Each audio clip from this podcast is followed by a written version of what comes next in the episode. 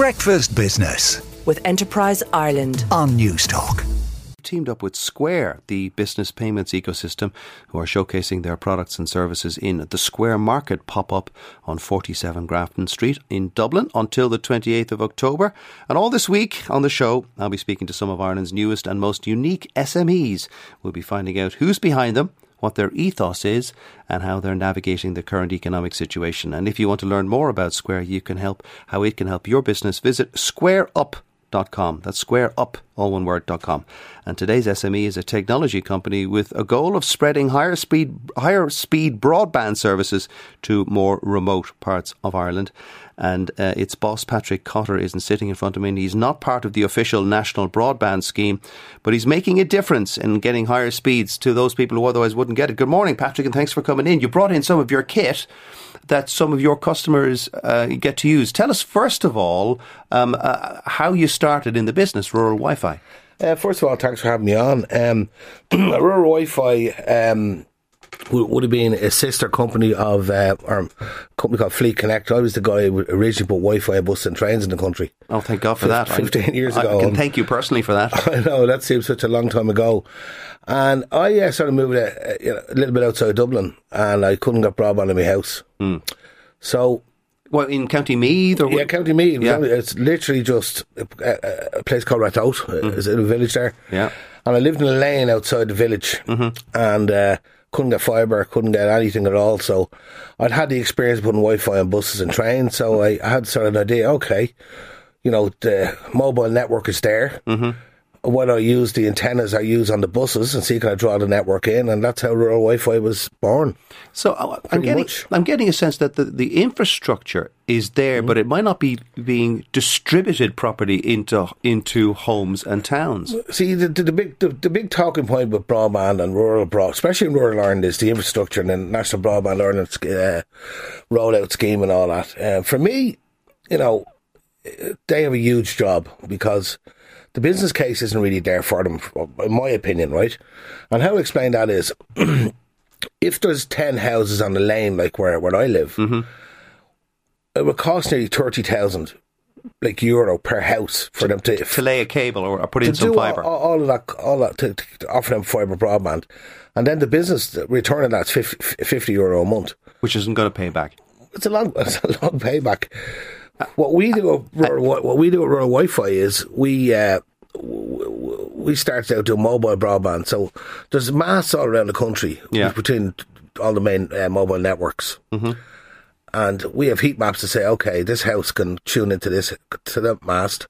We developed an antenna, right, which is a high gain, and I'm not going to get techie with this, so Mm-hmm. people understand. So, and we use like dual, really, really, really good fast rocket routers, as we call them. Rocket routers, I love Rocket- it. rocket routers, and you have yeah. one of them sitting in front of us I the have indeed, yeah, yeah, and like you know, and, And so they seek out the strongest signal from the whichever antenna the, ant- seeks the antenna seeks out the strongest signal, right, from the, a mast that could be further away from the house. And now, are we coming a, a few kilometres away? Well, uh, for example, when we did the Aran Islands all them years ago, uh, there was a mast on, on the Aran Islands.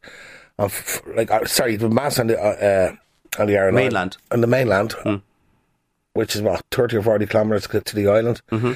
And uh, we changed people's lives that, that summer, you know. For So you were able to kind of point these devices, Yeah. which you have with us in the studio, at the mast, which is either in County Clare or County Galway, and it would pick up the signal and give them high speed broadband like that. So, so rural Ireland, you know, you look at the, way the, the way I look at it is, it, it's urban dwellers, as, as you know, are They're well so- catered for. Well catered for. Your house in rural Ireland, and they're getting two or three megs, right? Mm-hmm. And that's all they're used to. You know, we go to we, we have we we're the only sort of broadband brokers in Ireland that do fibre, mobile broadband, high speed, um, I forgetting, satellite. Yeah. So what we do is we we started going on a journey with our customer, and I know that sounds it's not a sales pitch. It's just what we do.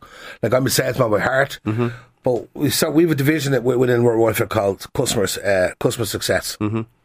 So after two or three days, we call the customer, "How are you getting on?" They go, "Oh well, it's only okay." Then we send them. We could send them out something else to try something else. Ah, so it's trial and error to a certain extent. Until we get them hooked up to it, And what, what do you guarantee your customers? Do we, you guar- we guarantee them that they can no, do you guarantee the a speed? No, we uh, let's differentiate speed because if you're in Digges Lane as we are now, you're going to get 300 meg on a 5G. You know, broadband eh, for rural Ireland is not about speed. Mm-hmm. It's about saying, okay, you need three or four meg to download a Netflix film. You may need so how many. What many devices do you have in the house? So if we can get someone from 10 meg, like a Bere Island, you know, Castletownbere, Cork, a few weeks ago, mm-hmm. people were getting seven meg. We got them up to 60 meg. That changed their lives. That's going to be means to be able to. If you've got kids, you can download whatever you need to You- download. You can play the Xbox. Uh, watch your watch your Netflix or your Amazon Prime. So the key for the government and the key for me today, this morning, is that you know set your expectations. We'll do the best we can, and then when fibre comes available, and it says on the NBI plan, and it's not their fault. I'm not blaming them. Fibre is available in 2025. That's more like 2030. Oh dear. I know it's terrible, and I, you know, and I know Peter Hendrick very well. the And you're not involved in, in the national broadband rollout. No, but, but you are kind of on a commercial venture. You're making it. Uh, you're making a difference for people in, le- in less. We're one of the smallest uh, Irish broadband uh, providers. How many but- staff do you have? We uh, have Patrick? 25, but we're, we're one of the best ranked on the internet. We have our customers are our Trustpilot and our customer support Hmm. and all that is, is rated really highly.